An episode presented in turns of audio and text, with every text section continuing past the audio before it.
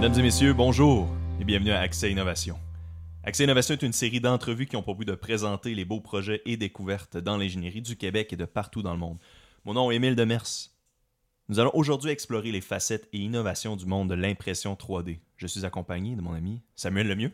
Salut. Salut, bien re-bienvenue. Merci. Euh, un invité récurrent, parle-moi de ça. Ouais, Donc- commence, à être, euh, commence à t'habituer un peu? Ouais, on commence à, on commence à être warm-up, là, fait que, euh, on va voir là, ce que ça va donner. J'ai hâte de voir dans, mettons, euh, dans 150 épisodes, dans 10 ans, comment ça va être. euh, comment ça va être? Accès. Innovation, épisode 150. ouais, ça va être. euh, le logo va être pareil, nous on va être encore tous là, mais on va voir qu'est-ce, que- qu'est-ce qui va changé. Donc, un petit préambule avant d'embarquer dans le sujet, comme j'aime faire, un petit résumé de l'épisode 11 de la fusée étudiante avec euh, Frédéric Bérubé et Émile Veilleux. Donc, le projet Ignitus, qui est un projet universitaire, c'est un projet de fin de bac euh, dans lequel les gars ont construit une fusée. Donc, c'est très intéressant. je vous recommande fortement d'aller voir ça. Et puis ensuite de ça, un petit mot sur l'horaire. Donc, on n'a jamais parlé. L'horaire, c'est un truc que je me suis, euh, mindset que je me suis donné à un moment donné de dire je vais sortir un épisode aux deux semaines. Puis c'est encore ça qu'on fait. Je l'ai manqué une fois là, depuis, mettons, l'été. Euh, fait que pour votre information, c'est on essaie de sortir un épisode aux deux semaines. Et une fois par mois, on sort un épisode, moi et Sam. Et puis on interjecte des entrevues avec des invités spéciaux entre ça. Fait que pour l'instant, ça ressemble à ça. Ensuite de ça, euh, si vous avez un projet intéressant, n'hésitez pas à me contacter. S'il vous plaît, je vous en supplie. Non, je suis pas tant, je suis pas tant, euh, je suis pas tant desperate. là. Ouais, il y a- il y, a toujours les projets étudiants, je pense, qui sont super intéressants. là. Si des gens nous écoutent puis qui s'impliquent dans des projets étudiants puis ils veulent venir en parler. Les deux, on a fait le, le Super Millage à l'Université Laval, un projet. On faisait un véhicule qui était extrêmement euh, économe en termes de carburant. Euh, c'est des beaux projets, puis ça vaut la peine de venir en parler si jamais quelqu'un est intéressé. Ouais, parce que souvent, en plus, ce qui est intéressant de ces projets-là, je trouve, Sam, c'est qu'il y a tout le temps de quoi d'innovant. Tu sais, mettons, nous autres, le Super Millage, tu sais, c'était l'histoire d'économie d'essence. Ouais, qui- ouais puis pour, ceux, la pour ceux qui game. connaissent pas le projet, on avait fait, on avait battu le record, ben, l'année qu'on était là, euh, c'était 1749 km avec un litre d'essence. Tu te rappelles la stat exactement? Ouais, j'ai- quand même bonne mémoire. Ouais euh, ben oui, euh, c'est le genre d'affaire que tu te souviens, je pense. 1700 km, c'est la distance, euh, tu sais, on préfère euh, Québec-Montréal une coupe de C'est fois. hein. Québec-New York aller-retour, je crois. Avec combien de litres? Un litre. C'est fou à penser à ça. hein. Mais, mais l'affaire, c'est qu'il me semble que la tank à essence est très petite. Il me semble que ça, c'est le ratio. Ouais, ouais, ouais. C'est pas. euh, mais- Dans la compétition, le char, il fait pas 1749 km non-stop. C'est. euh, tu fais quelques tours de la piste, puis ça, ils, ils vont extrapoler ta consommation sur un litre. Mais C'est quand, même- c'est quand même insane. C'est vrai. hein. Ouais, ouais. Euh, sinon, tu sais, lui qui m'avait toujours impressionné, mais qui m'avait vraiment intimidé, c'était la Formule SAE. là. Tu sais, Il faudrait vraiment que j'essaie d'inviter quelqu'un de la Formule SAE parce que c'est comme une Formule 1 électrique. Ouais, ben, elle était à gaz. Qu- Quand était à l'université, elle était à gaz, puis ils l'ont viré électrique à la fin. Ouais? Ok, ça, je savais pas. Ça, je me rappelais pas de ça. Bon, ok. Fait que super, fait que tu vois, c'est un beau sujet. Fait qu'on pourrait inviter une troisième chaise et en parler. On va continuer d'avancer. Ensuite, le segment correction. Mon, mon fameux segment correction. Le segment correction d'Accès Innovation est un moment dans lequel vous pouvez nous bâcher en toute sécurité, de manière anonyme ou non anonyme. Écrivez-nous sur notre page Facebook ou notre courriel emile.demers.1 à commercial.hotmail.com afin qu'on lise votre correction ou complément au prochain épisode. Cette semaine, nous n'avons pas de correction. je voulais le faire, regarde. Faut que je le... Regarde, on va en avoir. On a eu une la semaine dernière. Parce qu'on a une bonne rigueur, je crois. Ouais, exact. On est parfait. On est, ex- on est parfait. Puis quand on fait une erreur, Alex, il, il, il capte l'erreur, puis il nous le dit, puis on coupe. C'est pas vrai, on n'est pas autant. C'est pas autant. Il n'y a pas autant de coupures que ça. Maintenant, on embarque dans le segment Le prix est correct avec Alexandre Desmarteaux. Avec Alex, comme d'habitude, on, on prépare un. Alex a préparé un item euh, qu'il a sélectionné. Nous devons deviner le prix. Il n'y a aucun. Il y a aucune récompense à celui qui devienne bien le prix ou qui est le plus proche. Euh, ah, ok, tu vas le micro. Oh wow, nouveauté. Euh, bon, fait que c'est euh, une innovation qui m'est venue en tête parce que le mois dernier, j'étais allé voir un spectacle de, un spectacle de Stromae. Puis tout était robotisé, puis il y avait ce petit chien-là. Je sais pas si c'est celui-là, mais je pense que c'est celui-là. Non. Vous devez peut-être le connaître, c'est le spot de Boston Dynamics. Peut-être qu'on va pouvoir le montrer euh, à l'écran. Donc, c'est un robot super agile qui peut être euh, très, très, très utile pour faire de l'inspection, tu sais, euh, dans le domaine pétrolier, par exemple, où c'est dangereux ou tout ça. Tu peux avoir jusqu'à 14 kilos euh, d'équipement d'inspection. Euh, donc, voilà. Mais là, il faisait quoi, lui, au show de Stromae, là? Rien. il a juste amené genre un, il a amené un nouveau outfit. Mais c'était juste ça faisait un beau complément à tous les bras robotisés qui avaient euh, qui permettaient à bouger les écrans puis faire là, le- un spectacle visuel. C'était vraiment capoté. là. Fait, que- fait mais tu le voyais, il amenait les outfits, puis il amenait les trucs sur il, est- scène, il est dans le juste fond. venu là. sur scène une fois. Mais je suis pas certain que c'est celui-là, mais c'était identique. C'était un petit robot comme ça qui traînait des affaires. Fait qu'on a tous déjà vu les vidéos d'abus euh, d'abus physiques de ces robots-là, là, qui se font basculer puis se font pousser partout. Fait que, ok, ben, fait qu'il faut devenir le prix en US, probablement. C'est en quoi? En US. Le prix en US. Euh, ben, Spot, d'ailleurs, anecdote, là, euh, c'est un robot qui est, qui est fait pour des euh, search and rescue, je crois. Il me semble. Ok, tu vois, je savais pas. Puis, Peut-être. Boston Dynamics s'est prononcé il n'y a pas si longtemps pour dire qu'ils ne voudront jamais armer ce robot-là parce que c'est quelque chose qui est intéressant. Tu imagines ce genre de robot-là qui, qui- s'il y avait une arme dessus. Ouais, c'est Puis- c'est un truc qu'on a En peur. tout cas, là. segment d'actualité, j'ai vu récemment que Boston Dynamics s'est prononcé puis il refusait à ce que ce robot-là soit militarisé. Ok, mais euh, c'est c'est intéressant qu'ils disent ça. Est-ce que, quand l'argent va se présenter, est-ce qu'ils vont être up to the task de refuser l'argent? On va voir. Pas, je veux dire. Bonne question. euh, mais ouais, mais c'est intéressant parce que Boston Dynamics, je pense qu'ils ont inspiré beaucoup de gens euh, à aller en, probablement en génie mécanique ou en robotique ou en électrique. C'est quelque chose qu'on nous, on écoutait quand on, est, on était genre Ouais. au secondaire, là, des vidéos des, des, des robots qui font des fun flips. Ouais, puis- pour, ben, pour ceux qui ne le connaissent pas, ce qui est intéressant avec ce robot-là, c'est un genre de petit chien à quatre pattes. Puis euh, ben, la plupart des robots promo- des vidéos promotionnelles qu'on voyait sur ce robot-là, c'est des gens qui le poussent, qui essayent de le déséquilibrer. Puis il y a temps comme un- une rétroaction sur son mouvement, son accélération. Puis il est capable comme tout le temps de compenser le, le mouvement. Fait que ça fait en sorte qu'il est capable de marcher sur des terrains accidentés puis réagir à un peu n'importe quel euh, type de sol. Ben c'est ça, ouais. C'est pour ça, là, c'est pour ça- là, euh, avant que le monde pense que je parlais d'autre chose, c'est de ça que je parlais tantôt quand je disais de l'abus physique. Là. Euh, c'est parce que ça a l'air tellement humain, genre, c'est ou d'un Ouais. chien que tu te sens mal, genre, on va les regarder, se faire. Non, c'est assez impressionnant. Euh, au niveau du prix, bon, euh, je, me- je me souviens plus si c'est toi ou moi qui s'était lancé en premier. c'est moi qui s'était lancé en premier parce que ça me faisait chier, fait que là, je te laisse. Ok, bon, ben, let's go. Euh, je peux y aller. Je vais dire, en dollars américains, euh, 400 000. Ok, l'autre fois, l'autre fois, j'avais vraiment overshot, mais ça c'était genre 250 000, c'était un bras robot d'une caméra. Fait que là, euh, pour ce mois-ci, je vais y aller avec. Je vais y aller avec. euh, T'as dit combien, toi, 400 000 400 000. Je vais y aller plus haut, je vais y aller euh, 700, 750 000 US. Euh, c'est 75 000. 75 fuck? 000. Ah ouais. On achète un pour le podcast? Ben, pour être, entre acheter une Tesla ou ça, j'hésiterais. Ok, ben, on va faire ça, mais on va, on, va, on va pouvoir avoir un petit robot qui vient nous amener les, Intéressant. les, les, les breuvages. Puis, euh, Alex, tu vas te faire remplacer par un robot. genre, Je suis désolé. genre, T'aurais pas dû la- Bon, t'aurais ben, pas dû l'amener. j'ai gagné, mais c'est pas Ben, parce bravo. Bravo. Ouais, t'étais pas proche. On devrait mettre, peut-être qu'on devrait la prochaine fois mettre une limite. Mettre un genre de, de offset, mettons, de.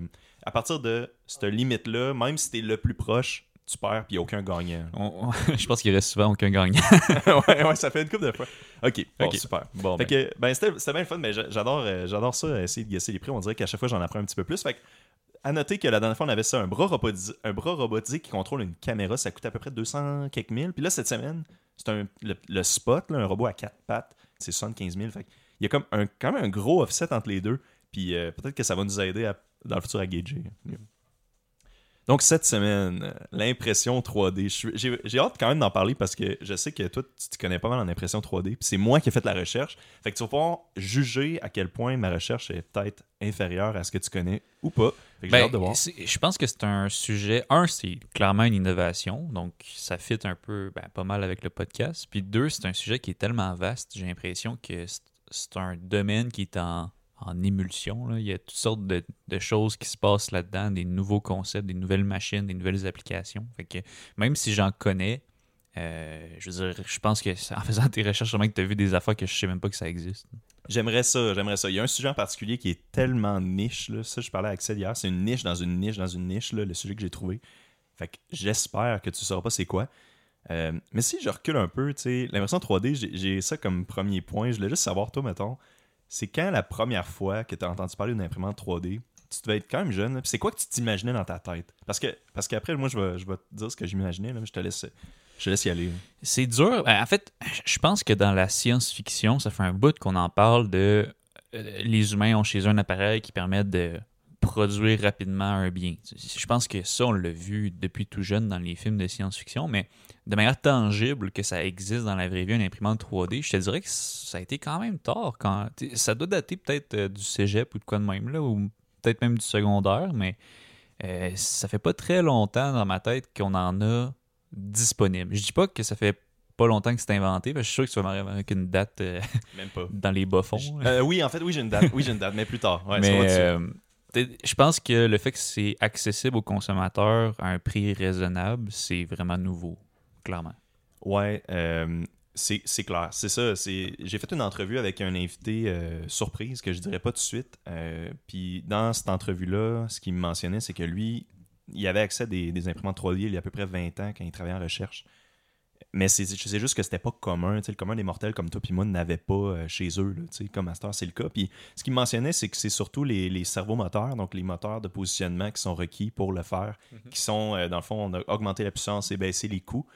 Et c'est ça qui a permis d'en avoir vraiment pas cher, là, autour de 300$. piastres, Une Ouais, ouais, ben, on- là, on comme peut toi y- puis moi, on en a. là. On peut revenir plus, plus loin, mais euh, une, ch- une chose que je pense qui a vraiment aidé, c'est que, ben, les, on va en parler probablement, mais les imprimantes FDM, ceux qui sont, les gens ont toutes chez eux, euh, ça utilise des steppers, des petits moteurs qui coûtent vraiment rien. euh, c'est un peu le même principe qu'une machine CNC où tu envoies du code G en, en live, puis la machine elle réplique une position. Mais tu n'as pas besoin de cerveau, puis tu n'as pas besoin de rétroaction sur son positionnement parce qu'une CNC, quand à l'usine, un, il faut qu'elle soit très précise, puis deux, elle est soumise à des forces, tu sais, quand elle coupe du métal. Fait qu'il faut que ton moteur, il sache sa position exacte. Alors qu'une imprimante 3D, il y a très peu de force appliquée sur la tête d'impression. Donc, tu n'as pas besoin d'un- d'une rétroaction sur ta position. Donc, tu peux utiliser des moteurs en boucle ouverte comme des steppers qui coûtent euh, 5$ ou 10$ le moteur. OK, mais. Puis, puis après ça, c'est quoi la différence avec, mettons, une CMM Parce que c'est quand même assez. Le fonctionnement, j'imagine, est assez similaire entre une CNC et une CMM. Tu CMM, pour ceux qui ne savent pas, un genre de un genre de probe qui vient prendre des mesures, un genre de robot qui se promène. Il me semble c'est assez similaire. Donc, on a un genre de frame, on a des petits moteurs de positionnement. Ouais, euh, t'as- t'as raison au niveau qu'il n'y a pas de force d'appliquer sur une CMM quand elle mesure, ou très peu. Par contre, la position est extrêmement importante. euh, parce que la machine, elle sert à mesurer. Puis en métrologie, il y a un concept qui existe, c'est que tu dois toujours mesurer quelque chose avec un appareil qui est dix fois plus précis que ce que tu désires mesurer. Exemple, tu veux mesurer quelque chose à un millième de pouce, il faudrait que tu aies quelque chose qui soit précis au dix millième de pouce. Ok, dix fois plus. Ça, je savais. Je connaissais plus. pas cette règle du un- pouce. c'est une règle du pouce. Puis les CMM, ça peut mesurer au millionième de pouce. Donc, ça te prend quelque chose. Il faut que ça soit Ouais, 10 fois plus précis que ça. Ouais, c'est vrai. Fait que tu comprends que c'est des moteurs. C'est pas une question de force qui pourrait faire varier la, la position de la tête. C'est vraiment plus que tu as besoin d'une t'as besoin d'une précision incroyable sur la position de la CMM pour qu'elle serve à quelque chose, à- qu'elle serve à mesurer, autrement dit. Ouais. Alors qu'une imprimante 3D, t'as pas besoin d'être précis au millionième de pouce, puis t'as pas de force qui est active sur la tête. Fait qu'un stepper fait la job à ce niveau-là. Ça fonctionne parfaitement, ok. Euh, puis je, je reviens un peu sur une petite affaire que tu as mentionnée au début. Tu as dit que ça fait longtemps dans la science-fiction que c'est des trucs qui sont, euh, qui sont comme qui existent dans la science-fiction. Euh, J'ai trouvé que le premier. Les gens disent souvent en fait que le premier qui a comme parlé des imprimantes 3D, c'est Arthur C. Clarke, qui est un auteur de science-fiction. Pour ceux qui, qui le connaissent. Je pense que c'est dans les années 60 ou 50 qu'il y a une de ces histoires dans laquelle il parle d'une invention euh, qui fait tout. C'est juste comme ça qu'il décrit. Ça n'a vraiment rien à voir avec l'impression 3D. Ben, pas tant que ça, mais il dit dans le futur, on va avoir une invention qui fabrique tout ce que tu veux, tout ce que tu peux imaginer, tu peux le faire.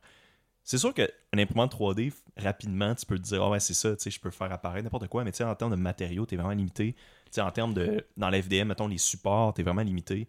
Peut-être qu'un jour, on, on va en arriver là. Tu fais juste euh, penser à quelque chose, un matériau, euh, une composition, tu peux mettre des bearings dedans, tu peux tout faire construire automatiquement, ce serait fou, là, mais.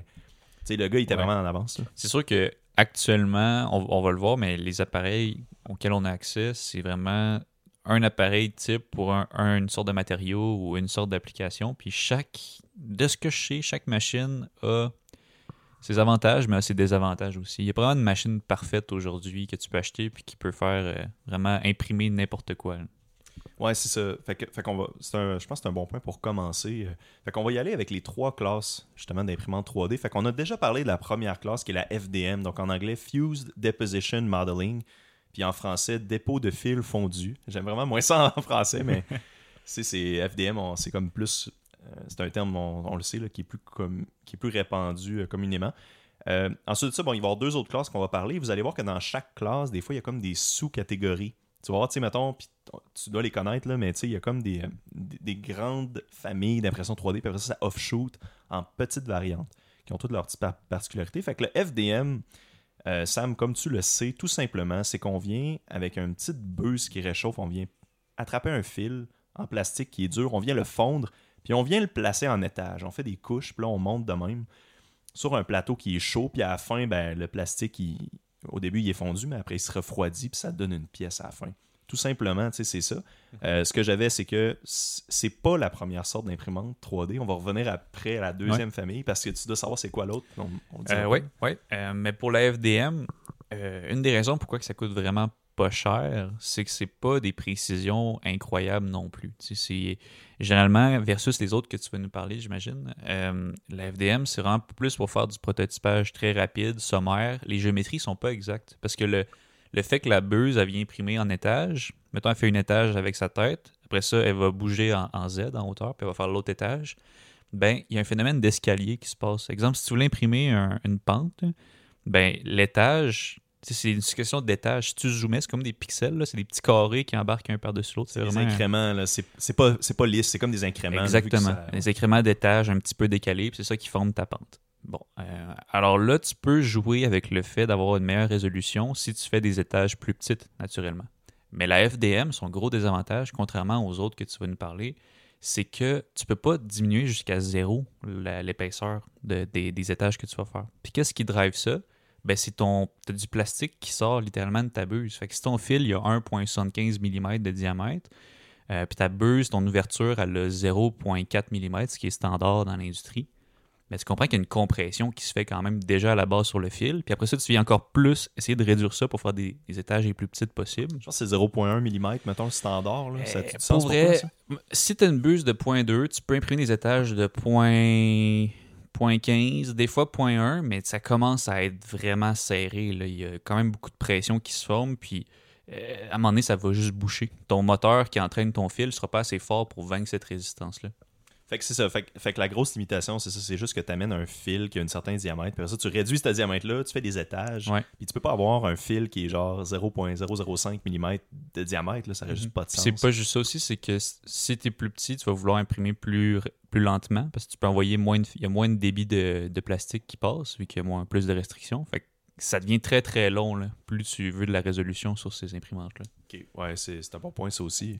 C'est- Fait que c'est ça. Fait que tu sais, les gros points de ce qu'on vient de mentionner, c'est assez simple. C'est c'est relativement. Je veux pas dire pour des débutants nécessairement. Tu sais, il y a- il y, a beaucoup de places qui en utilisent, euh, euh, qui sont. qui sont tu sais, c'est- c'est professionnel, là, c'est des Mhm. compagnies, mais quelqu'un qui veut s'en faire chez eux, comme toi puis moi, on en a une FDM, tu sais. Ouais. C'est très facile, c'est pas ça cher. vaut euh, à peu près 300 dollars, tu as l'entrée de gamme, puis après ça, tu peux monter. À 1000 dollars, tu as une très bonne imprimante pour un hobbyiste. Puis là, ben, ça va jusqu'à dans les centaines de milliers de dollars pour des genre des Stratasys, là, des systèmes professionnels qui font de l'FDM avec des matériaux plus poussés d'ingénierie. Mais tu sais, moi, mon expérience, c'est que ça, même si c'est pas très précis, ça a révolutionné quand même le domaine industriel parce que, mettons, dans ta dans ton usine, tu as besoin de te faire une petite jig, quelque chose pour tenir une pièce ou euh, un porte un porte-outil ou whatever, ben, tu peux l'imprimer en 3D. Ça va te coûter euh, 25 cents de plastique, tu vas l'avoir la journée même ou le lendemain. Alors qu'avant, ben, on faisait tout en usinage. Fait que c'est tout de l'usinage custom, ça coûtait vraiment cher de temps, puis de matériel, puis d'outils, puis tout ça. Puis ça a vraiment changé la façon que tu peux faire de l'amélioration continue puis optimiser tes procédés dans une usine juste à cause de ça. Puis pour ça, tu peux faire du prototypage rapide, euh, faire des preuves de concept. Euh, Ouais. je trouve que c'est un beau produit, même si on dit que c'est pas précis. sais.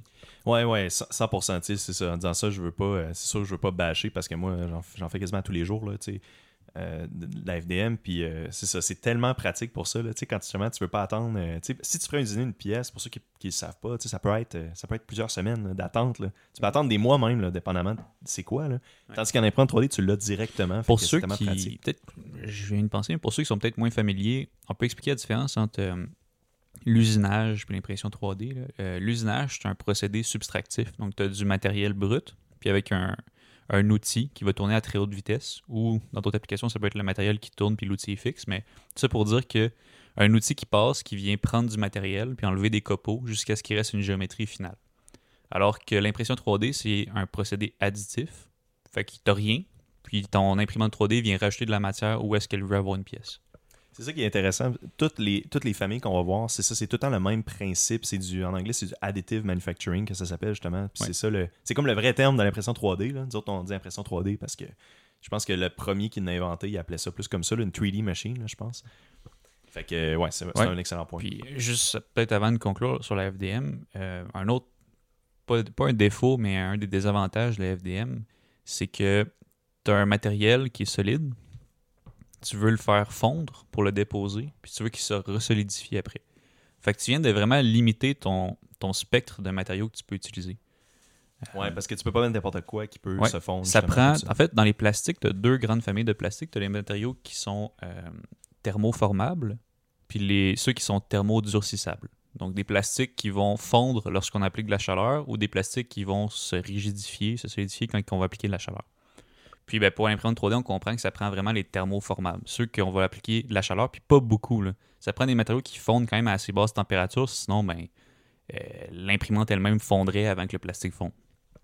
Fait qu'à ce moment-là, ben, ça prend des. Le PLA, par exemple, qui est un des plastiques les plus utilisés en impression 3D de FDM, c'est un plastique qui va se mettre à, à être mou à peu près à 60 degrés Celsius, puis on va l'imprimer à entre 190 à 210 degrés Celsius, puis il va, se, il va se durcir après.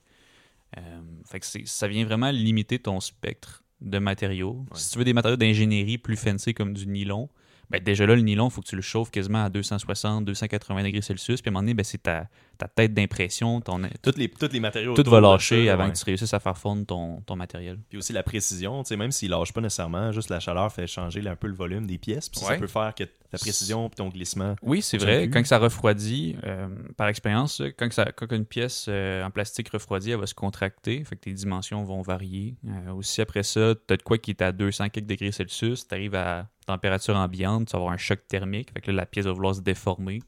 Euh, Il y a toutes sortes de petites problématiques qui arrivent avec l'impression 3D. Fait que c'est pas le procédé le plus précis pour la FDM, je parle. Mais euh, ça fait des pièces qui sont assez solides généralement. Euh, puis c'est vraiment pas cher. Comparé aux autres procédés d'impression 3D, la FDM peut être utilisée pour faire des maisons. Comme on a entendu, t'en as déjà probablement entendu parler, des maisons pas chères, là, dans des, peut-être dans des, dans des pays en développement ou pas, là, dans des- dans d'autres pays, comme en Ontario, j'ai trouvé un article que là, ah, là, c'était comme la première maison construite en imprimante 3D euh, au Canada. C'est vraiment drôle parce que l'image, c'est comme toutes les, toutes les, tu vois, tous les, les ingénieurs ou les, les casques blancs en arrière qui font rien. C'est juste la, la qui se promène puis qui imprime la maison. Là, mais ça, je, je- Ça, en passant, quand on dit qu'on imprime une maison, c'est pas. euh, tu t'imprimes pas genre la maison finie avec le robinet, du lavabo puis tout. Là. T'imprimes, c'est vraiment plus pour imprimer les fondations. là. Ben, les, les murs, les T'imprimes fondations, du concrete, là, vraiment. Ouais, c'est ça, mais ça peut être les murs aussi, de ce que j'ai vu, là, dépendamment c'est Ouais, où, ouais, là. mettons sur une mur, un, pas un mur, tu fais une maison tout en concrete, c'est béton. Ciment. Ciment, ouais. Euh, fait que tout ce qui peut être en béton, ciment ou béton, dans, dans ta maison ben, va pouvoir être imprimé, mais ça ne fait pas un produit fini euh, jour 1. Ouais, non, ça peut être assez dégueulasse. là. Les couches de, justement, de béton ou de ciment, ils peuvent fondre une sur l'autre, puis il y a Ouais. vraiment une couche de finition à faire. C'est pas optimal encore comme technologie, c'est sûr. Euh, par contre, ça, ça, ça vient chercher un avantage de l'impression 3D. Tu mettons qu'on aurait une petite pièce en plastique, là, puis je dire, OK, elle apprend 14 heures à imprimer. Hey, c'est long, 14 heures. Si je l'usinais, peut-être que ça me prendrait 2 heures. OK. Mais l'impression 3D, t'as pas besoin d'être là pendant que ça se passe. C'est ça le gros avantage. Pas nécessairement le temps. C'est vraiment, tu pèses sur play, tu t'en faire d'autres choses, puis tu reviens, puis ta pièce est prête. Ben, la maison, c'est un peu le même principe. Peut-être qu'elle va prendre 3-4 semaines à imprimer, mais il n'y a pas de main-d'œuvre impliquée pendant le procédé ou très peu. Euh, ouais, c'est ça. Puis euh, ça, c'est ça en passant, j'ai juste une parenthèse, c'est un article de 2022, je pense que j'ai trouvé. Là. Puis, je j'ai pas trop fouillé en détail sur comment ça fonctionne les maisons imprimées en 3D parce que je trouvais ça. Ça m'intéresse pas autant que les autres sujets qu'on va parler. Mais euh, il y a une vidéo que je connais que, euh, que je- là, je l'ai mis dans mes notes. Là. C'est. C'est peut-être pas une maison, mais c'est un bâtiment qui, utilise exactement le même procédé que la FDM, mais qui date des années 30, dans le fond. 30 ou 50, là, c'est pas clair la date exacte du vidéo, mais dans le fond, il utilise un genre de jig qui, laisse, qui laisse, un peu comme de la FDM, qui laisse une couche euh, de béton, mettons, en cercle, puis après, ils montent le jig, puis ils refont la même affaire. OK. en Fait l'idée était là dès le début. Il n'y Ouais, avait pas la même affaire. de principe de motorisation ou de- d'électronique qui gère la chose, mais le principe de déposer des couches successives, ça l'existait. Ouais, puis c'est comme un moteur. Je pense que c'est un moteur à gaz là, qui le fait tourner, ou c'est peut-être quelqu'un, je me rappelle pas exactement comment il fonctionne, là, mais tu sais, c'est vraiment. Ça ressemble un peu à une tondeuse, tu sais. C'est comme. tu sais, c'est une, une patente à gosse, puis le vidéo, je pense qu'il est, colorisé, là, fait qu'on on sait pas vraiment exactement à quoi ça ressemblait, là. OK. Mais euh, c'est ça, c'est vraiment intéressant. Fait que ça, c'est des années 30. Fait que tu sais, c'est pour ça que euh, des fois, quand le monde parle Ah, les, les maisons imprimées en 3D, mais genre, cette vidéo-là prouve que ce principe-là ou cette technologie-là existait il y a quand même assez longtemps. Ouais. Euh, fait que bon. Puis là, il y a un autre sujet quand même intéressant que j'ai trouvé par rapport à l'impression 3D. Ok, on est à 25 minutes. Dans le fond, c'est euh, un, un, peu un concept. C'est pas encore vraiment final, là, de, visiblement, de ce que j'ai vu. C'est des drones, dans le fond. C'est qu'ils veulent essayer d'utiliser des drones, où ils font de la recherche pour faire ça.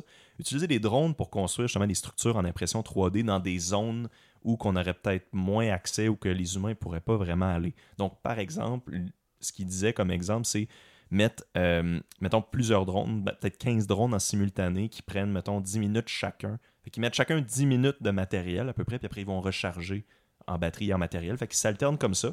Ils font des structures. Puis là, l'exemple, c'est ça, c'était, mettons, à à Tchernobyl, on veut mettre un. On veut imprimer une structure ou euh, on veut protéger quelque chose à Tchernobyl, on va envoyer des drones pour le faire à cause de la radioactivité, là, pour pas s'empoisonner.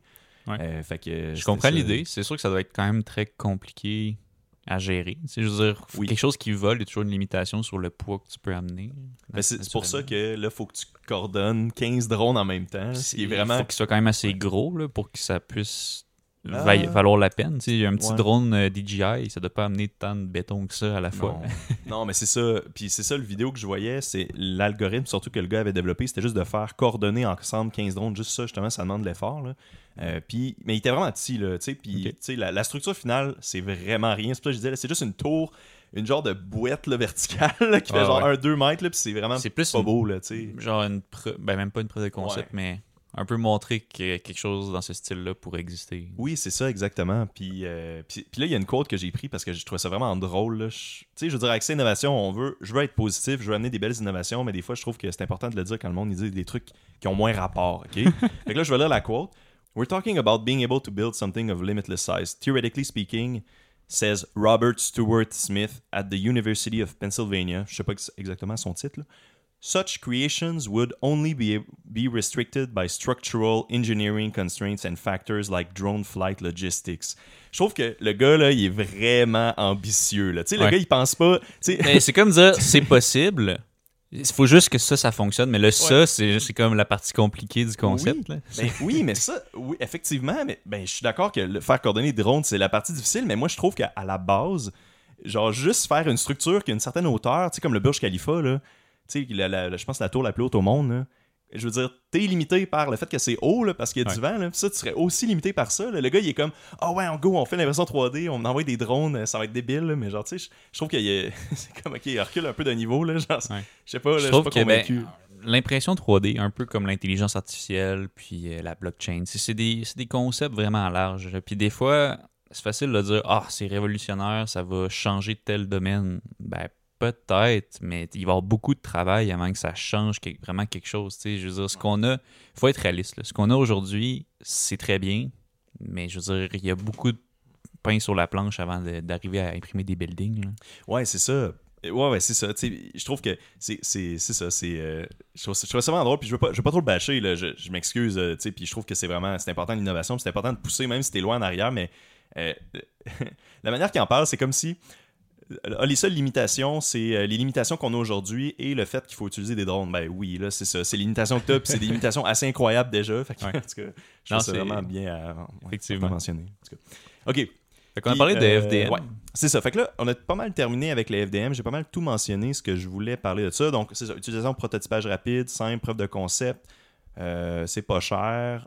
Maintenant, on va aller dans la deuxième famille, qui est en réalité la première famille qui a été. euh, la première famille d'impression 3D qui a été inventée finalement. Ouais.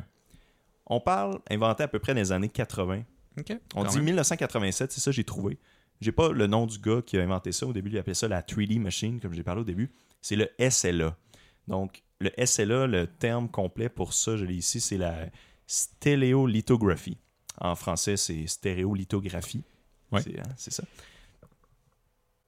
On parle de. C'est vraiment un concept assez différent de ce qu'on avait tantôt. Je sais que tu sais quoi. Tantôt, on parlait de venir déposer du fil en fusion sur le top d'une plateforme chauffante. Là, c'est premièrement, c'est un petit peu à l'inverse et c'est pas les mêmes sortes de plastique. On utilise plutôt une résine liquide. On a une plateforme qui est à l'envers dans un bain de résine liquide et il va avoir un. euh, comment ça va fonctionner? C'est qu'il va avoir un laser qui vient solidifier la résine liquide, couche par couche.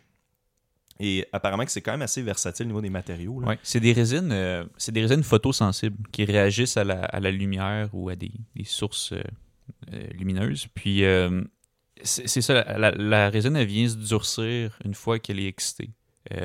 Puis là c'est un laser, mais ça peut Ouais. être d'autres choses. C'est ça qu'on va parler tantôt. Oui, ça j'en ai d'autres après, effectivement. Puis là, le laser, c'est ça qui est, c'est ça un peu la limitation de ça, c'est que le laser, de ce que je comprends, c'est que c'est un laser, c'est pas, tu sais, un laser comment ça fonctionne, c'est que c'est un élément qui est unique, Ponctuel. ponctuel. Excellent, merci. Et qui se déplace et qui va faire la forme que tu veux. Ouais. Mais c'est pas une genre de grille qui fait tout d'une shot. C'est vraiment, c'est vraiment, ça il doit, un il doit se autre, déplacer. c'est un autre type d'impression 3D. C'est ça. Fait que là, bon, le laser, ok, là, c'est ça. Fait que haute, sélec- haute sélection de matériaux, très haute résolution précision de ce que j'ai vu, et un prix assez moyen comparé à tantôt. Donc, on parle autour de 3500 à 11 000 euh, C'est. euh, donc, c'est- on voit que c'est un petit peu plus cher. C'est quand tu es un petit peu plus sérieux. là. Tu sais, toi puis moi, si on Ouais. voudrait, on pourrait. J'ai mais, vu, euh, je pense que pas ça. Il y a des compagnies, là, Creality, puis euh, l'autre nom m'échappe, mais qui ont sorti des machines euh, à résine qui sont vraiment pas chères, là, dans le 300-400 dollars. Ouais, j'ai. Oui, en fait, j'en ai vu. Effectivement. Mais tu sais, c'est- très récent en plus. C'est très récent. C'est vraiment c'est différent quand même de la FDM au niveau de la manipulation. C'est peut-être moins accessible parce que c'est des résines qui sont pas dangereuses, là, mais sont très irritantes à, à manipuler. Euh, c'est pas bon nécessairement à inhaler. Qu'est-ce que tu veux dire irritante Et en contact avec la peau. Ok, Ça fait faut ça va- des gants. Ouais, des gants, des lunettes. Il faut que ta pièce soit bien ventilée. Euh, fait que c'est accessible aux consommateurs, mais c'est pas quelque chose que tu donnes à ton neveu à Noël, mettons. Ouais, puis en plus, c'est tout fermé, me semble, justement, à cause des, Ouais. des, des gaz euh, Mhm. nocifs, puis le, le fait que c'est moins sécuritaire. Ouais, exact. Fait que t'as Euh, pas accès vraiment, sûrement. Tu sais, une FDM, c'est facile. Tu sais, si tu veux tweaker quelque chose on the fly, tu peux le faire, mais ça, c'est moins accessible. Ouais, c'est ça. Euh, par contre, ben, le gros avantage, c'est que c'est des imprimantes qui sont vraiment plus précises que les FDM. Euh, le laser a une résolution vraiment meilleure que la buse, puis les, les steppers qui se déplacent. Parce que là, ton plateau est fixe, puis c'est un laser qui vient se déplacer. Fait que tu vas avoir des impressions que tu n'auras pas nécessairement. Tu vas encore, microscopiquement, tu vas avoir le même phénomène d'escalier, mais c'est vraiment mieux. là. La résolution est excellente.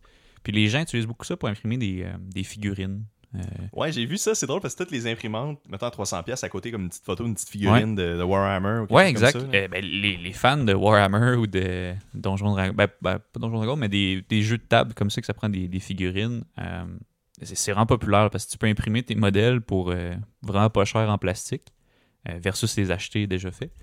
Euh, Il y a d'autres applications qui sont plus industrielles aussi. C'est sûr que si tu veux des pièces avec des finis vraiment plus lisses, c'est bien. J'en ai vu aussi pour faire du casting, du moulage. Ah, ok, fait que faire un moule dans le fond. En fait, ça. non, tu imprimes, tu utiliserais l'imprimante pour faire ton positif. Fait que, mettons, tu voudrais mouler une pièce, ben, tu imprimerais ta pièce en résine. Euh, Il y a des résines faites pour ça, là, mais des résines de casting. Ta pièce est vraiment précise. Puis là, tu peux la déposer dans un moule de sable, puis euh, venir faire ton empreinte. là. Euh, puis après ça, ben, tu, tu peux l'enlever, puis ton, ton empreinte vraiment précise. Ou tu peux même utiliser des résines qui vont fondre, faire. je me souviens plus du nom, c'est wax, wax casting, on l'avait vu en, en FAO, Je mais tu viens pas. mettre de la, la cire ou de la céramique, puis après ça, tu fais fondre ton positif, puis là, tu as des résines qui peuvent fondre à certaines températures pour ça. Ok, fait que, ça, fait, que ça, fait que ça permet de faire. Fait que là, ce que tu dis, c'est le patron de base là, qui permet après ça de construire le, le moule de la pièce, mettons. Ou tu- Puis là, tu, fait que tu fais Ouais. la pièce, puis après, elle se dissout. Puis, euh, ouais, ben, en scène casting, tu l'enlèves, ou tu peux aussi la faire fondre, c'est euh, comme, comme du moulage à cire perdu, mais au lieu de la cire, c'est ton, c'est ton ta pièce imprimée. Fait que, ça- ok, fait que ça, fait que ça c'est ça. Effectivement, quand j'ai voyé à 300 pièces, j'étais quand même, ça pourrait peut-être intéressant d'en acheter une, mais je sais pas ce que je ferais avec ça honnêtement, parce que mon autre imprimante 3D est chez mes parents, puis elle sert plus. Euh, mais, mais tu sais, si c'est 300 pièces, c'est peut-être un peu plus intéressant. Ouais, C'est Ouais.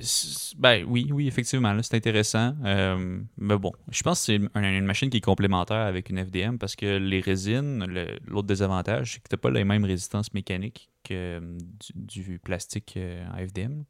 Euh, Ouais. Ça va être plus cassant. Si tu échappes des, les pièces par terre, ils vont souvent avoir tendance à casser. Le- lequel ça, tu dis? La résine. Ok.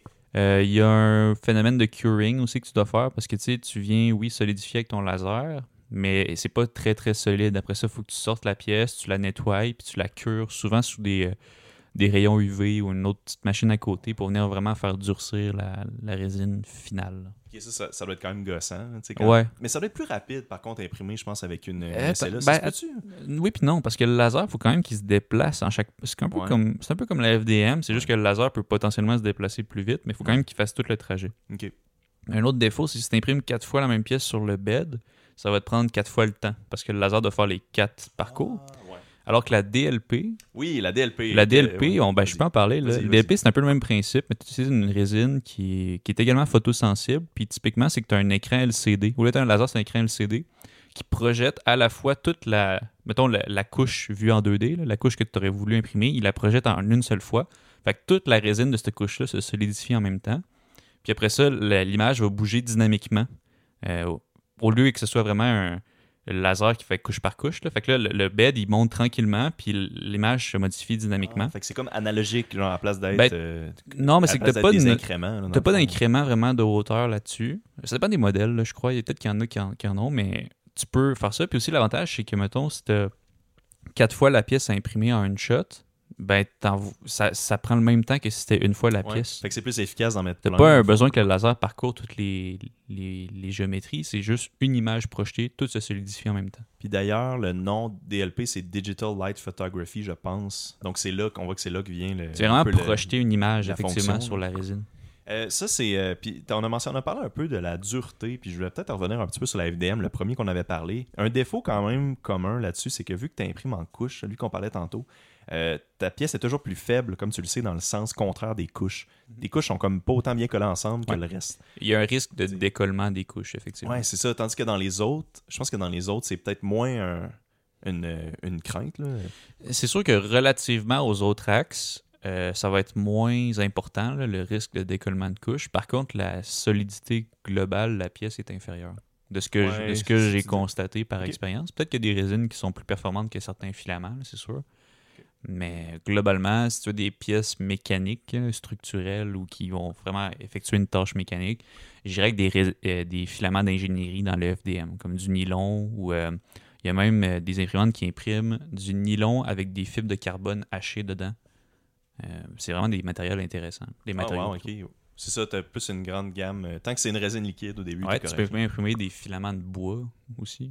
Là, ça, je parle de FDM, là, des, filaments FDM, de bois, qu'après ça, tu peux venir poncer. En fait, c'est du plastique, mais avec des fibres de bois dedans, puis tu peux venir le sabler, le poncer, Le poncé, c'est quoi ça? Je euh, sais pas c'est quoi. ben, le travailler, là, pour lui donner un beau fini, euh, un peu comme une vraie pièce de bois au final. Ah, wow, ok. Ben, ça, c'est sûr que c'est une chose qui est. C'est une chose qui est plate, là, la FDM, euh, vu comment c'est fait à l'intérieur, le genre de. Le genre de sûrement que les autres types d'impression 3D, c'est ça aussi, mais à l'intérieur, tu peux avoir un genre de cross-hatching, un genre de pattern, un peu comme, un peu comme tu mentionnais. Et euh, quand tu viens sabler ça, ça devient comme blanc, là, ça devient, tu viens enlever le plastique, puis là, Ouais. rapidement, tu descends de la couche, puis là, tu vois Ça, c'est l'intérieur. un problème aussi. Comme je disais, c'est des, des- plastiques qui fondent à très basse température. Fait qu'après ça, tu peux pas vraiment le travailler parce que si tu viens le sabler, tu génères de la chaleur. puis puis là, ça fond. Se met à fondre. si tu veux l'usiner, un peu le même principe, c'est difficile. Euh, fait que ouais, c'est sûr que c'est des plus limités en, en termes de matériaux. Donc, on a parlé du DLP. Donc là, on- ben là, on revient un peu au SLA qu'on parlait, donc la stéréolithographie. Donc, c'est ça, le bain de résine. On vient lever, un peu lever la pièce à partir du bain, donc à l'envers. Et puis, il y a un autre truc que j'avais trouvé là, en cherchant un peu plus les innovations reliées aux imprimantes 3D, qui était une entreprise qui s'appelle Carbon 3D. Mais ça, ça c'est drôle parce que les articles que je trouvais par rapport à ça, ça datait genre de 2018. Puis j'en trouvais pas des nouvelles. Fait que je pense qu'ils sont soit très très forts au travail, la tête baissée sur leur projet, ou ils ont abandonné. Euh, parce que des fois, on voit ça, des startups qui accruent du, du capital, puis qui se lancent dans quelque chose, puis là, tu vois plein d'articles, mais là, finalement, silence radio euh, pendant des années. Fait que eux autres, qu'est-ce qu'ils ont fait? Ils ont trouvé une manière de faire cette impression-là de CLA de, à partir d'un bain de résine en continu et non couche par couche. En fait, je pense que c'est exactement ça que tu mentionnais tantôt, que c'est que c'est euh, c'est comme euh, c'est comme il n'y a pas d'incrément. Non, c'est pas comme tu mentionnais tantôt en fait. Eux ce qu'ils disent c'est qu'ils peuvent améliorer le processus jusqu'à 100 fois plus rapidement que le SLA de base, mais je sais pas si c'est par rapport au DLP ou au SLA eux autres là, leur leur amélioration. Puis peut-être que tu connais ça, mais eux comment ils font? C'est qu'ils viennent ajouter un genre de dead zone liquide euh, juste au-dessus du matériau solidifié. Ce qui fait qu'ils n'ont pas besoin, après, la machine n'a pas besoin à chaque fois de venir reporter du matériau. Ils Ouais. ont continuellement une couche. Fait que quand tu regardes ça des vidéos, c'est vraiment impressionnant. C'est vraiment comme si c'était un, un monstre là, qui sortait d'un marécage. Tu sais, t'as, t'as ton bain, là, puis là, la- le, le frame il lève, là, puis là tu vois la pièce sortir. C'est vraiment impressionnant. ouais, c'était intéressant. Ça permet de Euh, faire des géométries vraiment particulières en plus, euh, les imprimantes à résine comme ça, parce que tu as, moins besoin de support, là, vu que la résine elle-même se, se supporte. là.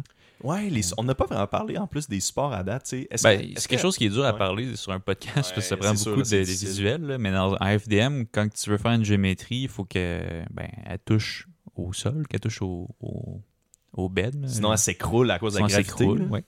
Fait que si tu veux faire des trucs en porte-à-faux, c'est assez difficile. Fait que ce que tu fais, c'est que tu te montes un support, une structure temporaire, puis ça va venir casser le support après ça. Mais ça fait un résultat correct. Tu vois quand même les traces Ouais. de support, puis c'est pas optimal. Euh, dans la résine, des fois, c'est plus facile. Euh, tu peux faire des porte-à-faux plus importants euh, avant que ça se mette à, à vouloir s'affaisser. Puis après ça, ben, j'imagine que tu voulais m'amener sur le SLS éventuellement. Oui, là, c'est la prochaine grande famille. Ben, vas-y. Le SLS, ben tu sais, là, on parlait beaucoup de. On parlait beaucoup de plastique. Puis c'est intéressant le plastique, mais souvent les questions qui reviennent avec l'impression 3D, c'est OK, on peut-tu imprimer des pièces en métal? La Mhm. réponse, c'est oui. mais c'est difficile. Parce que si tu voulais utiliser la logique, par exemple, du FDM, tu disais OK, je vais prendre un filament de métal puis je vais me mettre à, l'extruder comme on fait. Ben cool, mais sauf que le métal, ça fond pas mal plus haut que le plastique. Le métal, tu sais, des, certains alliages, il va falloir que tu montes ça à 1200, 1500, 1700 degrés Celsius avant de pouvoir faire fondre ce que tu essaies de d'imprimer. Puis, OK, puis rendu là, un, comment tu vas faire? Puis deux, rendu là, ben, qu'est-ce qui. Ton imprimante est faite en quoi qui va être capable de résister à ça, tu sais? C'est euh, ouais, c'est ça. euh, Puis tu sais, du métal en fusion, tu sais, on le sait, ça, change- ça devient rouge. Tu sais, c'est Ouais. le rouge pétant là, qui Ouais, puis c'est pas. euh, c'est très visqueux. c'est très, ça a une viscosité vraiment imprévisible. Ouais. C'est pas, pas facile à manipuler. euh, c'est pas. Je pense, la FDM de métal, il y en a qui existent que c'est genre. ils mettent de la poudre de métal avec de la résine. Ils viennent imprimer ça. La poudre de métal fond pas, c'est la résine qui fond, puis la poudre elle passe à travers la buse, là ils impriment, après ça ils font fondre la résine, puis durcir le- la poudre. Puis ça fait quelque chose de correct, mais la qualité est vraiment nulle. Tu regarderas, c'est pas euh, c'est pas des belles pièces, c'est pas des beaux finis, puis la l'intégrité structurelle est pas optimale non plus. Ouais, parce que là, t'as, t'as une- quand même un grand volume de, ton, de ta buse qui s'en va. Là, fait que là, Ouais. faut que tu restes avec juste le, le genre de, de matrice là, de ton Ouais. Fait que là, ben, on se dit, OK, ben, comment qu'on fait pour imprimer du métal? Puis, euh, ben, la réponse, c'est avec un laser, souvent. Pas tout le temps, mais euh, avec un laser, tu es capable d'obtenir la température locale, vu que le laser, c'est une source ponctuelle. Tu es d'augmenter drastiquement la température à un point, puis euh, créer une espèce, ils appellent ça le sintering. Euh, Moi, j'avais, ouais, Digital, euh, il y a- je sais pas, je l'ai juste ici, là, c'était du DMLS, Direct, Direct Metal Laser Sintering, Ouais. qui est une des sous-familles du SLS. Ouais. Euh, c'est une poudre hein, qu'on Ouais, vient chauffer. Ça. Le, le sintering, en français, c'est le fritage. Si jamais vous, vous êtes plus dans la littérature française. Donc, le fritage par sélection laser, quelque chose du genre. Ça, ben, ben, le principe, c'est que tu prends des métaux en poudre extrêmement fines parce que plus ta poudre est fine, moins ça prend d'énergie pour que le fritage survienne. Fait que euh, tu prends des poudres ex- extrêmement fines, tu vas prendre un laser, puis tu vas venir faire ta couche. Après ça, tu là, tu vas avoir, ta première couche qui est faite. Tu viens descendre ton bed, fait que tu viens descendre ta couche, tu viens rajouter de la poudre par-dessus, puis tu refais la couche euh, d'après, puis ainsi de suite. Fait que c'est très long, euh, mais ça permet d'imprimer du métal. Ça, puis ça, euh, fait, fait en fait, tu viens d'expliquer parfaitement le SLS de la même manière parce que ça fonctionne exactement, presque exactement pareil, sauf qu'à la place d'avoir une petite poudre de métal, on a une poudre de polymère. C'est ça que j'ai cru voir. Puis, euh, de ce que j'ai- de ce que j'ai cru comprendre, on n'a pas vraiment besoin de support vu que c'est probablement plus rigide. là. Ben, en fait, c'est que tu fais ta couche, puis après ça, tu viens descendre ta couche, puis tu recouvres à 100% de poudre. Fait elle tout, se tient tout dans est- la poudre. la poudre soutient ce que tu es en train d'imprimer en porte-à-faux, le temps que tu fasses ta- ton fritage. OK, puis, mais puis dans le cas du métal, là, je me rappelle, on avait, on avait travaillé sur un projet de, de Oui. ça à l'université, on faisait une scie qui coupe les pièces de fritage Ouais, ouais, ouais. de métal. C'est ça, c'était Mais il notre y avait des projet. supports. Ouais, vas-y. C'était notre projet intégrateur, c'était notre projet de, de fin de bac d'ailleurs. Puis, euh, ben, tu peux l'expliquer, vas-y. Ben, ben c'est ça, non, ben c'est tout simplement ça. On faisait une genre de, une genre de scie, là. Euh, qui venait prendre la pièce finale, donc la pièce finale avec les supports et la base, et puis on venait tronçonner ça euh, pour qu'il puisse après ça faire du, du post-traitement puis enlever tout ce qui restait. Mais, je me- mais pourquoi je m'en allais là-dessus, c'est que je me souviens qu'il y avait des supports sur les pièces Ouais. qu'on voyait. Mais là, on n'est pas dire qu'à cause. Tu te demandes pourquoi il y avait des supports. Pourquoi en métal il y avait des supports puis pas avec la, la Ben, ça te prend une, ça te prend une plaque de départ. C'est une plaque, typiquement, c'est une plaque de métal. Puis là-dessus, tu viens faire ta première couche. Puis là, tu viens recouvrir de poudre, ainsi de suite, jusqu'à avoir ta géométrie. Puis à la fin, ça se retrouve avec une plaque de métal fusionnée avec ta pièce. Ben, si tu partais ta pièce à zéro hein, sur la plaque, faut que tu trouves une manière de la, de la détacher, ta pièce. là. Fait que naturellement, faut que tu viennes la Ah. scier. Puis tu veux pas scier ta pièce. Fait que ce que tu fais, c'est que tu mets des petits. Tu commences un petit étage de support pour que ta pièce soit dans les airs par rapport à la plaque. C'est un buffer, c'est un genre de buffer qui va qui est comme euh, qui va servir à être détruit. C'est ça. Puis après ça, tu viens scier ta pièce pour l'enlever. Puis nous, notre projet, c'est qu'on a designé une scie automatique ou que parce que euh, en ce moment, comment c'est fait, c'est que c'est des, des ouvriers qui viennent littéralement sur une scie à ruban couper les supports, mais c'est pas très précis, ça peut dévier, peut abîmer la pièce, c'est dangereux. Fait qu'on a fait une machine où tu loads ta plaque de métal avec ta pièce dessus, un élément optique qui vient trouver où est-ce que la scie doit passer, ça s'ajuste, puis elle vient couper extrêmement droite. Fait qu'on le gain de notre machine, c'est que tu peux mettre des supports extrêmement petits, quasiment l'épaisseur même de la lame, parce qu'elle se compensait puis elle coupait tout le temps à la même place. Alors que en pratique, eux qui coupent sur une, manuellement sur une scie à ruban, ils faisaient des supports très gros pour pas risquer d'endommager la pièce. Ouais, c'était. Ouais, c'est. Tu vois, je me rappelais pas en autant de détails notre projet, fait que t'as tellement de bonne mémoire. puis je On, voit que- c'est qui qui, est- qui travaillait. L'impression de, de métal, c'est vraiment le fun. Mais ça a des défauts. Euh, pour le premier, c'est que ça prend extrêmement beaucoup d'énergie. Le laser consomme une très grande quantité de puissance. Ça fait des machines qui sont très chères. Euh, typiquement, dans les. Si c'est pas au-dessus de 500 000, ça peut être autour d'un million même. Euh, fait que ça coûte très cher. Puis, Ouais. C'est dur à manipuler parce que la poudre, euh, ça prend une poudre qui est tellement fine hein, parce qu'on veut vraiment minimiser l'énergie nécessaire pour faire la fusion. Fait que, euh, ben, c'est pas de la fusion pour ça, mais le, le, le sintering.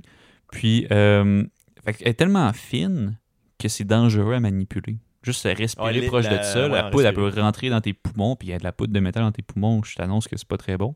Mm. Fait que les gens, il faut qu'il y ait des, quasiment des combinaisons d'astronautes avec un- une bonbonne euh, pour respirer, plutôt là, quand ils manipulent les pièces proches de l'imprimante 3D. Ah ouais, ok, je savais pas que c'était autant Ouais. deep que ça.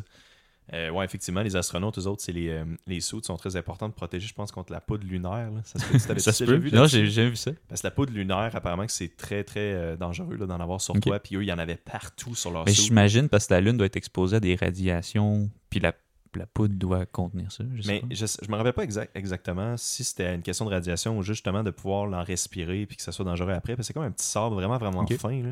Euh, puis apparemment que c'était un gros pain. là. Tu sais, Ah, après, quand ils revenaient sur Terre les nettoyer, là, ouais, j'avais, j'avais cru voir là-dessus en tout cas. Parenthèse Puis- pour un autre, euh, Ouais. épisode. Ben, j'ai j'ai deux innovations à te parler par rapport à la- au Direct Metal Laser Sintering. Euh, Ouais, vas-y. La première, c'est ben, par rapport à notre travail qu'on avait fait. Une, une application de ça, c'était Pantera, le- une compagnie qui est à Québec. Mhm. Eux, ce qu'ils font, c'est une compagnie de chirurgie dentaire. Ils font des partiels pour les patients qui ont besoin de partiels. Euh, Puis ça, c'est souvent des alliages qui sont biocompatibles en titane. C'est des matériaux qui sont quand même durs à usiner. Puis un partiel, on s'entend que c'est pas, euh, pas une forme vraiment claire. Puis ça dépend du client. Fait qu'il y a développé une technologie euh, que chaque client pouvait faire scanner un peu sa, son ossature. Il y avait le, le partiel en 3D. Puis au lieu de l'usiner ou de le mouler, il l'imprimait en 3D.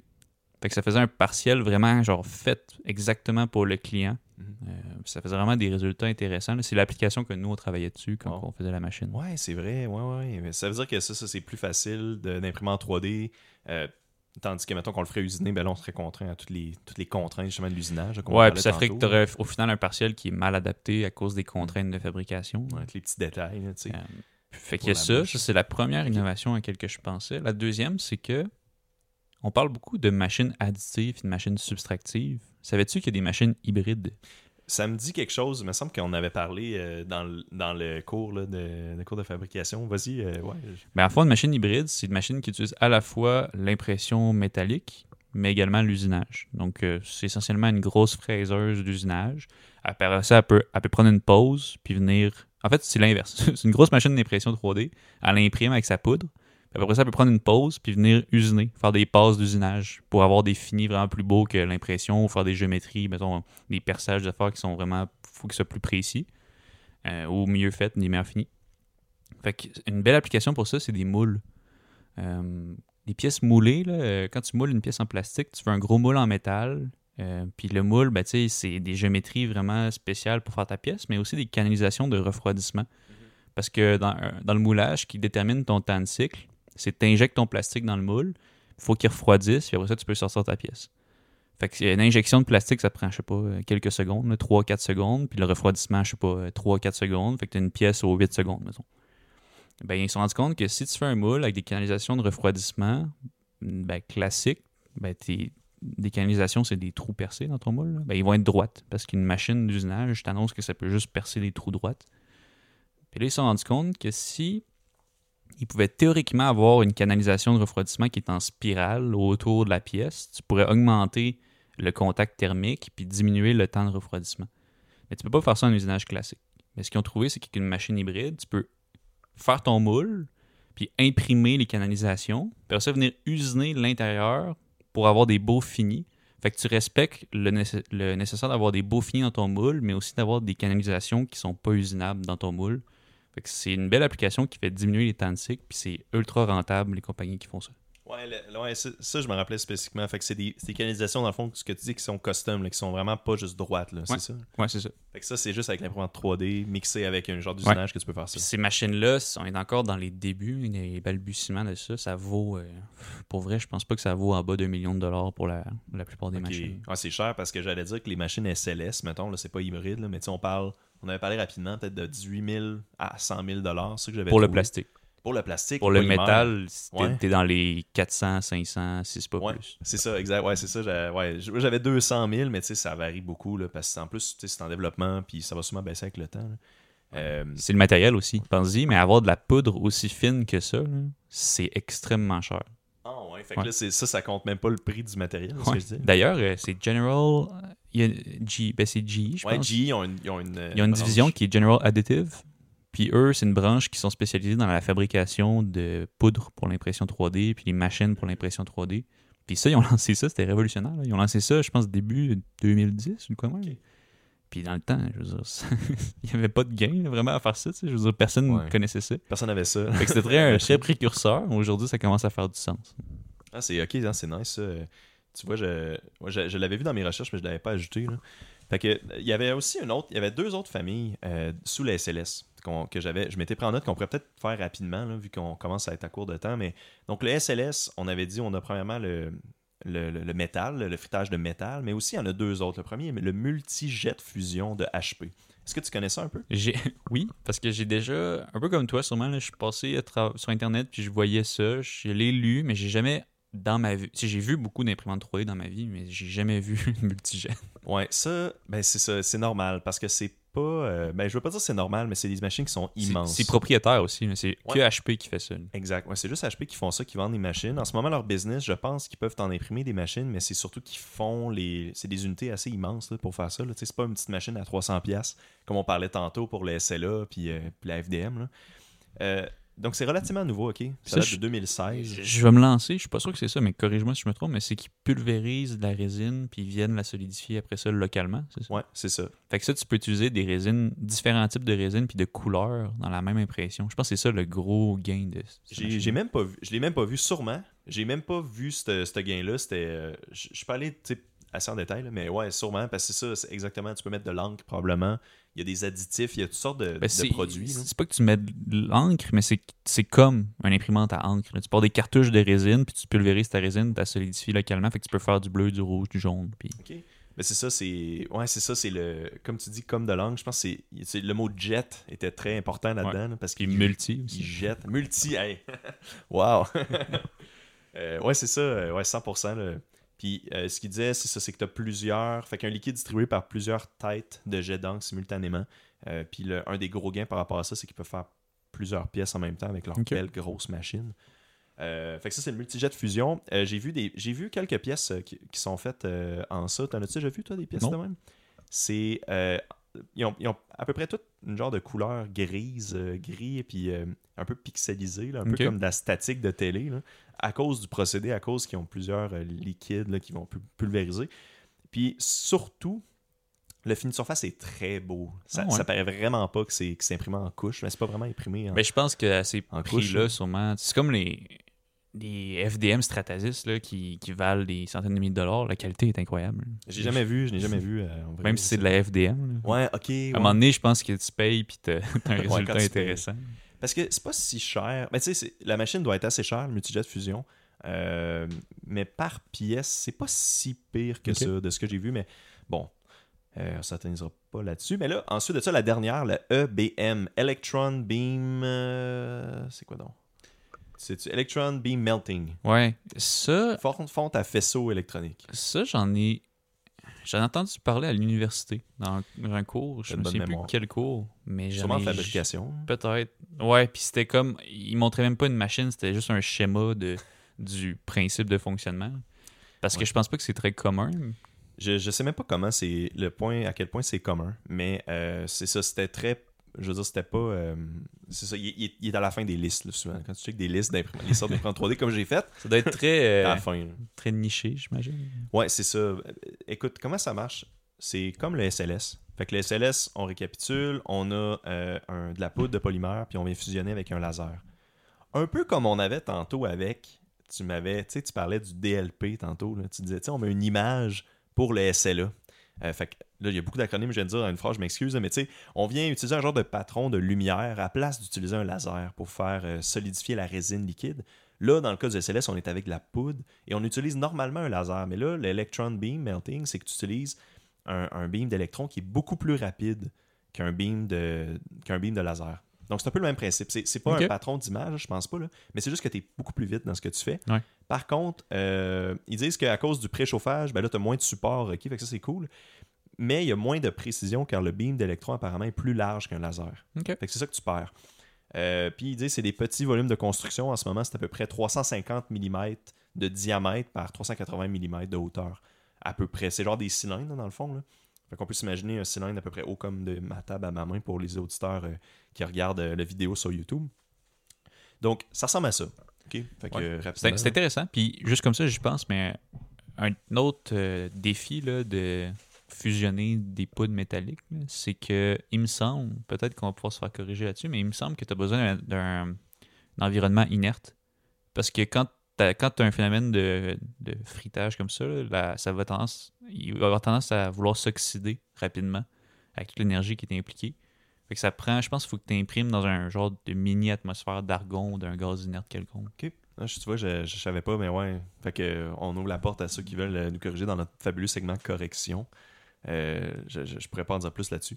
Mais là, on a un dernier sujet. On est à, on est à 58 minutes en ce moment d'enregistrement. J'aimerais ça parler rapidement du sujet que j'avais trouvé qui est la bioimpression en microgravité. OK? Là, t'es comme, là, t'es comme dans une. Ouais, t'es, dans l'impression 3D, tu sais, c'est assez commun. On toi puis moi, on s'y connaît quand même. Euh, le commun des mortels aussi, tu sais, c'est quoi? Là, tu descends d'un niveau, tu vas dans la bioimpression. La bioimpression, c'est quoi? Ben, c'est comme l'impression 3D, mais c'est juste essayer d'imprimer des matériaux qui sont biocompatibles.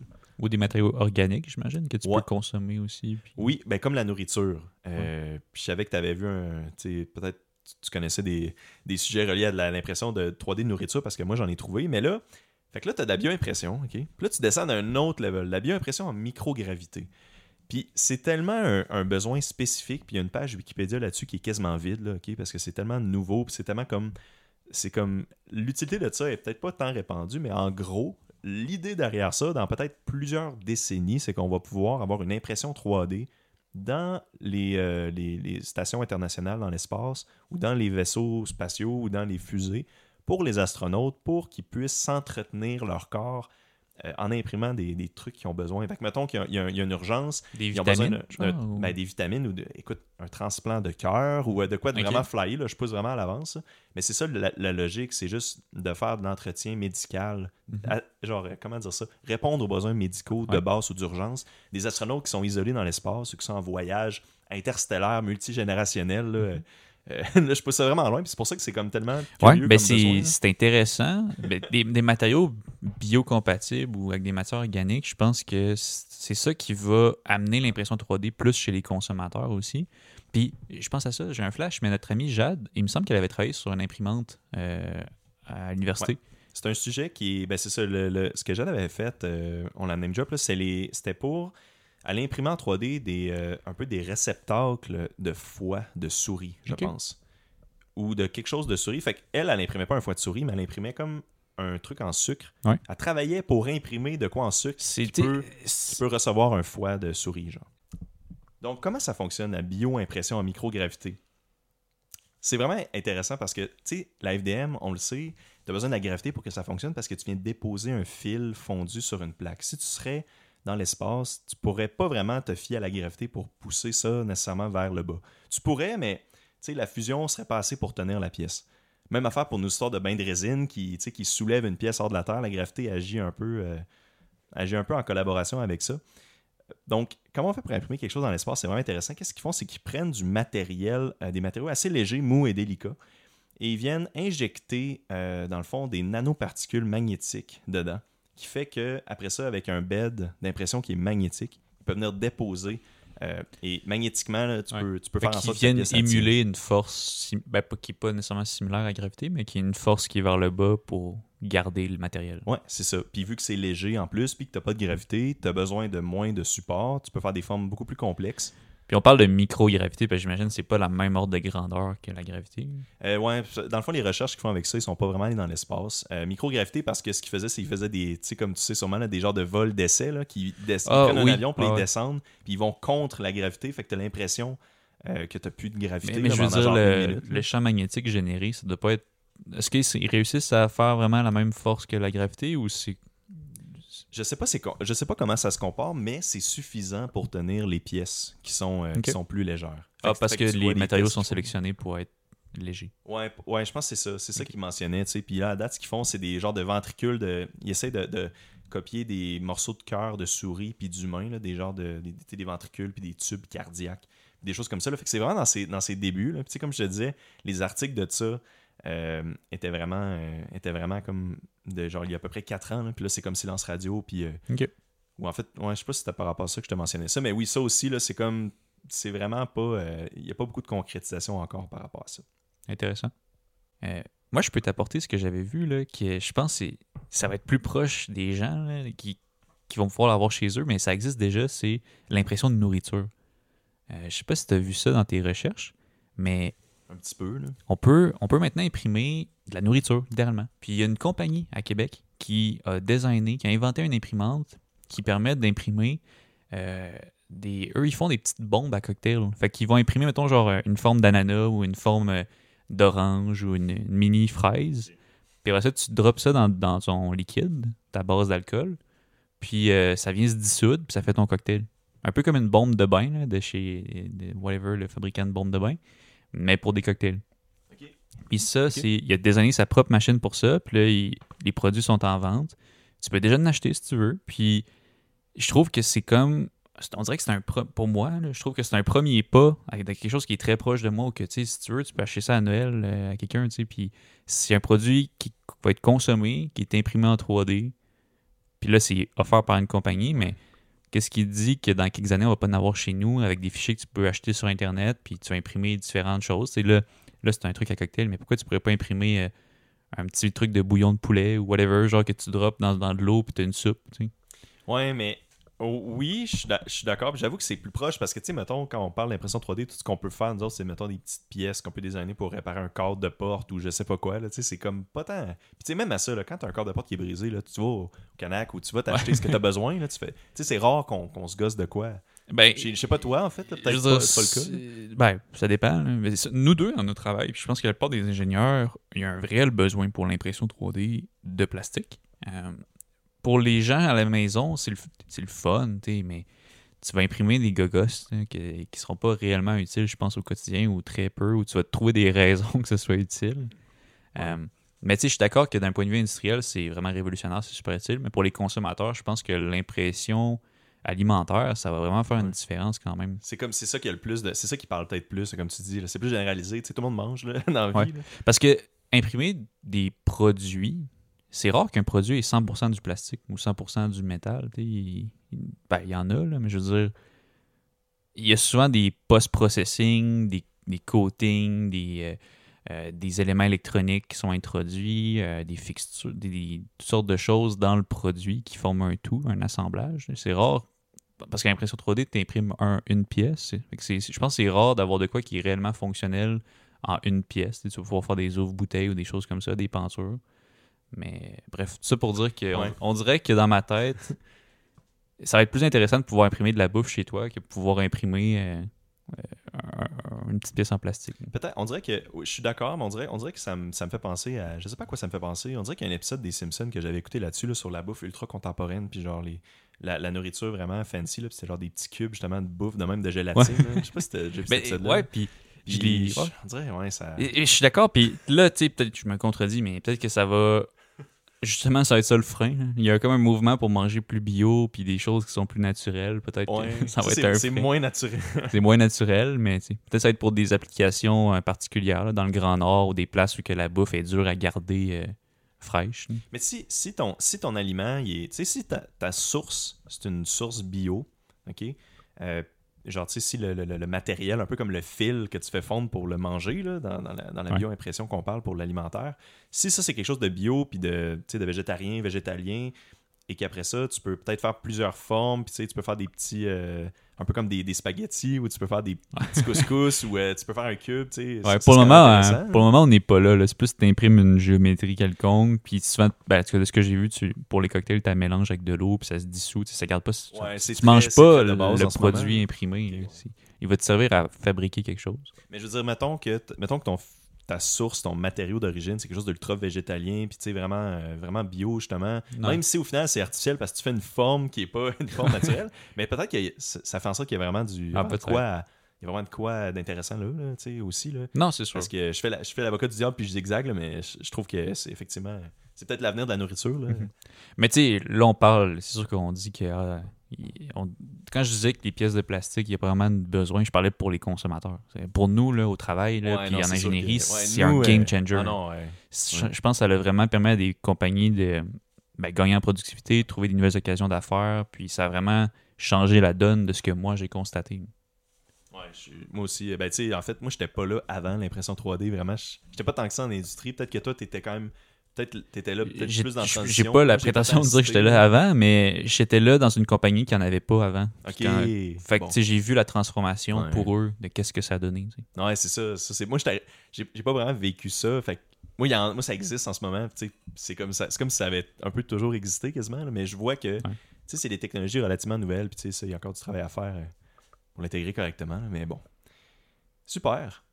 Fait que euh, l'impression 3D, ça conclut l'émission pour aujourd'hui, Samuel. T'avais-tu d'autres points que tu voulais apporter par rapport à ça? On n'a pas fait le tour. là. Non, je pense qu'on. Ben, c'est sûr qu'on n'a pas fait le tour dans le sens qu'on vous a donné 100% des infos sur euh, l'impression 3D. Mais comme je disais, c'est un, domaine qui est tellement vague. Euh, je pense que le but, c'était plus de regarder rapidement c'était quoi les différentes sortes d'impression 3D puis qu'est-ce qu'on en pense, de où est-ce que ça peut aller. Mais je pense qu'on a quand même couvert pas mal les différentes technologies qui sont disponibles en ce moment. Excellent. Donc, euh, ça conclut l'émission pour aujourd'hui. Merci beaucoup encore pour ta présence, Samuel. Merci surtout aux auditeurs d'avoir écouté Accès Innovation. pour plus d'informations, consultez nos pages Facebook et LinkedIn. À la prochaine. À la prochaine.